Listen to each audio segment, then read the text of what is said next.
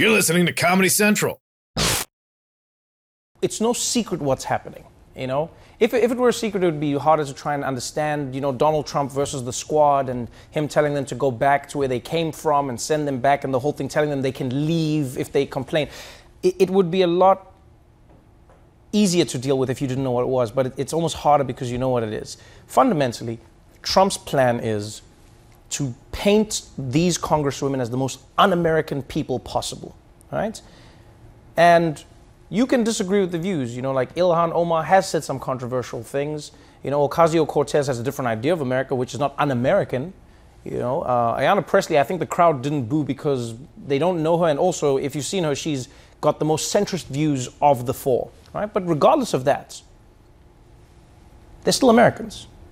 You know what I mean? That's that's what America's always been about. Fundamentally, is that having that ability to have that discourse and different ideas, and then you, the ideas fights it out. You don't kick the people out because they don't agree with the ideas. In fact, I believe part of America's story is the people coming here because where they were, the people were like, "Why don't you leave?" Because of those shitty. I, they were like, "You don't like the ideas, leave." And they're like, "We're gonna go somewhere where people don't say this."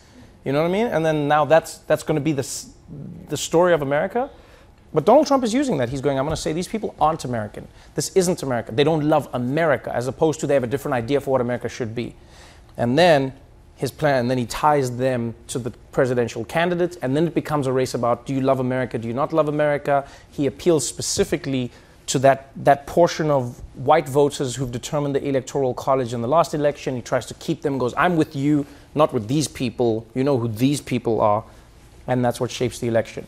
And what's tough is, is that on the one hand, you almost know, like AOC, Ayanna Pressley, the, the squad, you almost know that like all they, all, there's, there's like different messaging that they could use to counter that narrative, but then they would have to bend almost in a, in a way to the will of Trump. And it's like, you don't want to do that. But what sucks about America is you've got the electoral college. So it's like, do you run the best campaign for the country, or do you try and do things that politically help you to win those three swing states? And that's, I feel like, eternally going to be the thing that curses America and its politics is that you're not truly running to be the best candidate for all of America.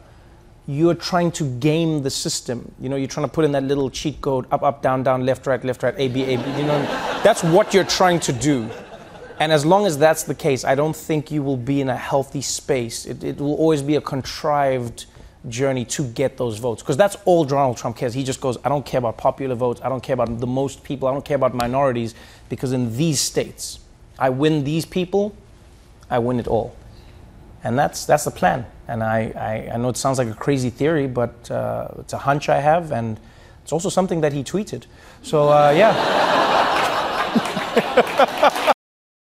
The Daily Show with Trevor Noah, Ears Edition. Watch The Daily Show weeknights at 11, 10 Central on Comedy Central and the Comedy Central app. Watch full episodes and videos at thedailyshow.com. Follow us on Facebook, Twitter, and Instagram, and subscribe to The Daily Show on YouTube for exclusive content and more.